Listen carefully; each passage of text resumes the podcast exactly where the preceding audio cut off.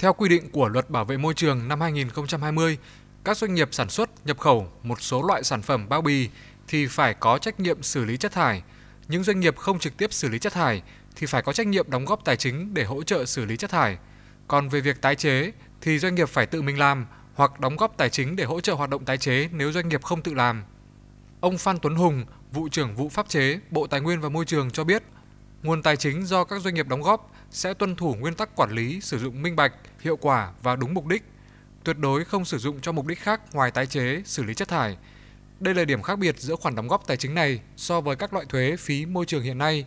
Nguồn tài chính này không chỉ tạo ra cơ hội, động lực phát triển ngành công nghiệp tái chế của Việt Nam mà còn giải quyết vấn đề rác thải, nhất là các địa phương khó khăn. Bà Nguyễn Thị Hoài Linh, giám đốc tổ chức hành động vì môi trường và phát triển Việt Nam cho rằng các hợp tác xã thu gom rác dân lập tại thành phố Hồ Chí Minh đang thu gom đến 70% lượng rác sinh hoạt hàng ngày. Còn tại một số quận như quận 5, quận 10 hay quận Thủ Đức cũ thì lực lượng này thu gom đến 90% lượng rác sinh hoạt. Tuy nhiên, lực lượng này rất khó tiếp cận chính sách về an sinh xã hội, hầu như chỉ nhận phí thu gom từ các hộ dân hoặc bán chính rác thải tái chế.